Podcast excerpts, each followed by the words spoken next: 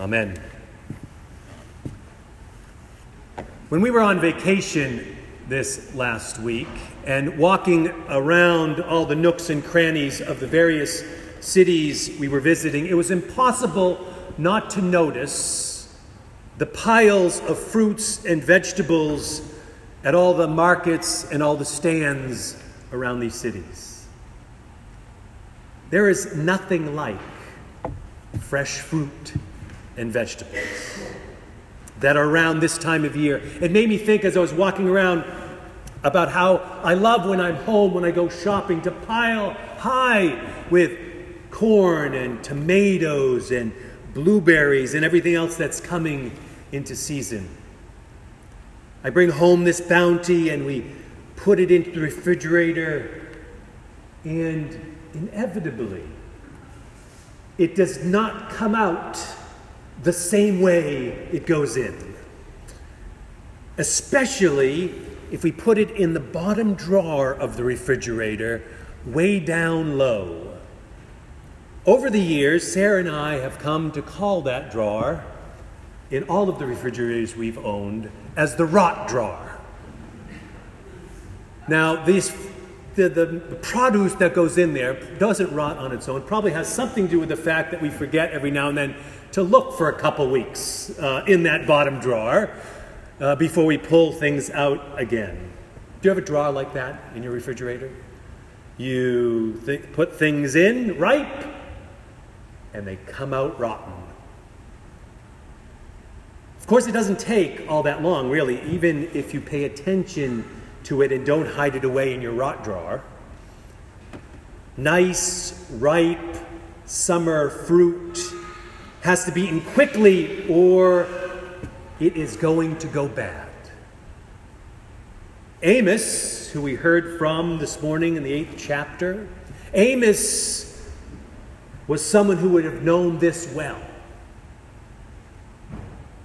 In that hot climate around Jerusalem, a basket of summer fruit might look good, might even taste good, might seem good all around, but it was always on the verge of being rotten.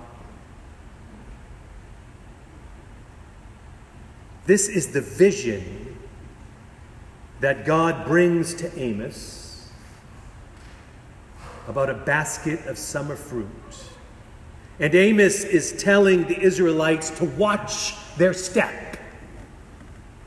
Because God is watching, and God does not like what God sees just below the surface. Amos, on God's behalf, isn't calling people to account for being successful, which they were in Israel at his time, but for being unfaithful, for letting the abundance of God's grace leave their hearts and be replaced by something else, be re- replaced by something not right, something a little rotten. For letting the good things of life become the gods of their life. As people let their possessions take control of their lives, they begin to take advantage of those around them, to use people for their love of things instead of to use their things for the love of people. God seems worried in what God says through Amos that the unjust has taken over. And I wonder sometimes if God worries about that today. Our world at times can seem like a bad place, like a mad place, can be a sad place. Barbara Johnson, in her wonderfully entitled book, Splashes of Joy in the Cesspools of Life, it's a great title, writes The rain may fall on the just and also the unjust, but chiefly on the just because the unjust steals the just's umbrella. Do you feel like that at times? At times, our world can, be, can seem as if it is spinning out of control and appear like the bad guys are winning. That there is a famine in the land, as Amos says in our scripture passage, not of bread or water, but of the hearing of the word of God. This was Amos's fear 2,500 or so years ago. And it's the fear of many people still today. The question for us is how do we respond? That's what Amos wanted to know of the Israelites, of the people of God as they called themselves way back then. I think that's what God wonders for us. Will we join the crowd or will we listen to the loving and hopeful and faithful word of God for our lives? not answering or not measuring our life's success by how much we have, by but we, what we do with what we have, both from an individual perspective and from a national perspective. This is the call of discipleship, isn't it? This is the call of stewardship. We have so much in our lives that is, uh, is competing for our attention, so many things that are taking up our time and our resources, and our relationship with God becomes just one of the many things on our list, on our to do list. Go to the bank, pick up the dry cleaning, listen to God's call in our life, balance the checkbook, mow the lawn, etc. We can't compartmentalize our faith in this way. It's not just one part of who we are, it is who we are. It needs to define all the compartments of our life, all the parts of our life. Our to do list can't have on it answer God's call. Our to do list has to be answer God's call. Everything on our to do list should reflect in our life what it means to be a child of God, what it means to be a part of the people of God, what it means to be a faithful follower.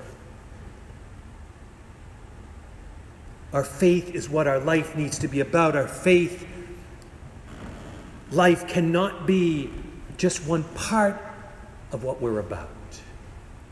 Amos knew this, Jesus knew this, and we need to know it too. It's what centers us when life is filled with bad news whether that means close to home or far away. This life we lead is going to be filled with twists and turns, with ups and downs, with wins and losses, with tragedies and joys. You hear it every time we gather. As we raise up our voice in prayer. And we get through it all, balanced and whole, both the good and the bad, only when our faith is with us through it all. Living a faithful life is not a part time job. That's what Amos wanted to get through to these people who were doing pretty well. That's what the prophets wanted to get through to those people when things weren't going well. It's a very consistent message. God is with you. Don't forget that when times are bad. God is with you. Remember what that means for you when times are good. Jesus knew, we hear in the story in the 12th chapter, I mean, the 10th chapter of Luke, Jesus knew the activities and the noise of life that distract our attention and, and clog our minds. We, we saw it, saw, see it all around him in the stories we read in the scriptures, even with the people who are close to him, like Mary and Martha. And you have to love Martha. I love Martha. Keep busy, keep active. Kind of distract yourself potentially from th- the needs around you. Maybe from your own call itself. Keep busy, keep active. But in doing so, she's missing the gift of life itself. Now, as far as Jesus' cult, own culture is concerned, Martha was doing exactly what was right. She knew exactly what to do, how to serve an itinerant rabbi stopping by her house as Jesus was, how to treat guests with honor. She knew that her place, or believed that her place, should be back in the kitchen. The apostles themselves probably expected Jesus to rebuke Mary. She was the one who was breaking the rules, not Martha. There she was sitting at the feet of Jesus, just as any student of a great rabbi might do. A woman was scandalous. And incredibly, Jesus even speaks to her and commends her for what she was doing. Jesus, like Amos, is good at shocking people back to God's reality, not the reality we want to build for ourselves.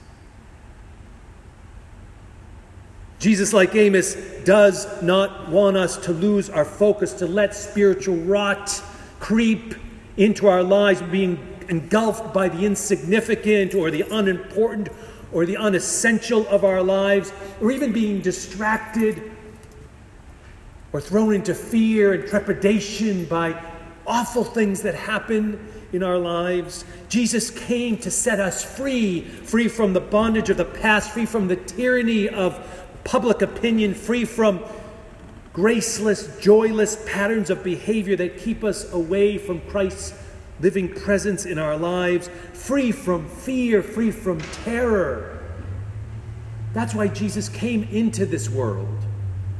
For people long ago, but for you and I today. So, in the face of tragedy and in the face of celebration, in the face of desperation and in the moments of hope, in every moment of our life, the good and the bad, we can know we are never alone. That we have a surrounding and protecting power poured into us in the blessings of the Holy Spirit in our life, God alive in you, to know that we can overcome, to know that we can take on tomorrow. Martha was encouraged to leave all this sort of stuff behind, and Mary was raised up for being able to do it, for exercising that freedom that Christ brings to our lives the freedom to break with customs, the freedom to break with acceptable practices of our life which are unacceptable in the eyes of God.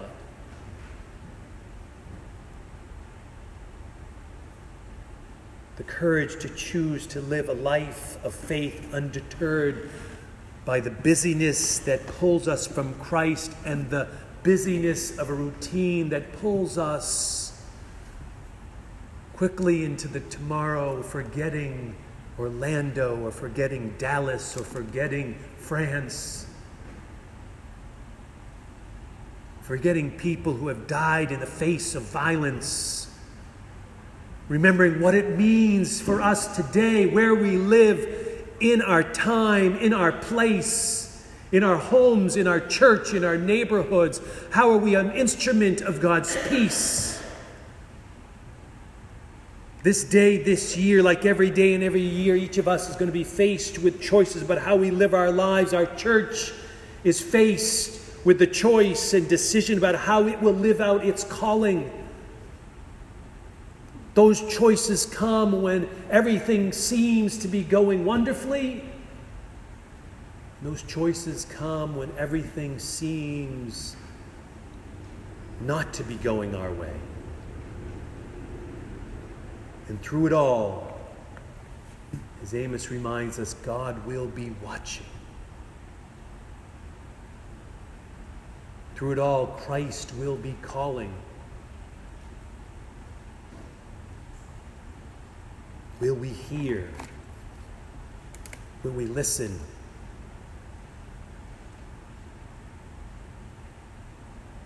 In the midst of terror, or in the midst of joy, God will be watching. Christ will be calling.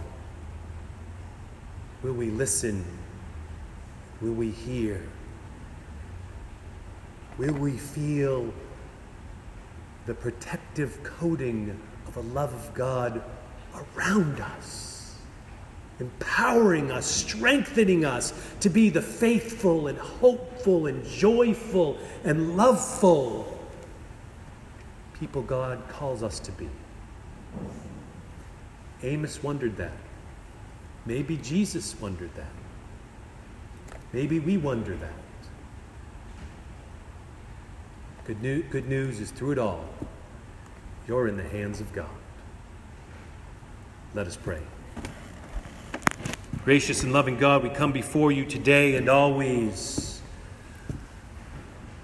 feeling the heat at times, feeling uncomfortable at times, feeling unsure and uncertain at times of how to get ready for whatever tomorrow might bring. How do we prepare ourselves? Dear God, allow us to surround ourselves with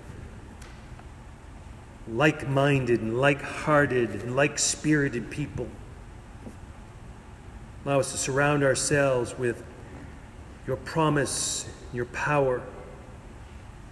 Dear God, if there's anyone here this morning who's especially feeling the challenge in the midst of some really difficult time. They come with burdens filling their hearts. Allow them to feel today those burdens lifted. Allow them to feel a light in the midst of their day. Allow them to believe that you hold them and that you will guide them, that you know them. And we thank you for that promise, that good news of great joy.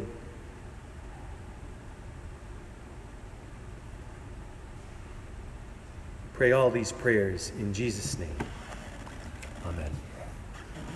Now let's join together in our hymn on page 156 of the red hymnal. I love to tell the story. Please stand and join in sharing in that hymn.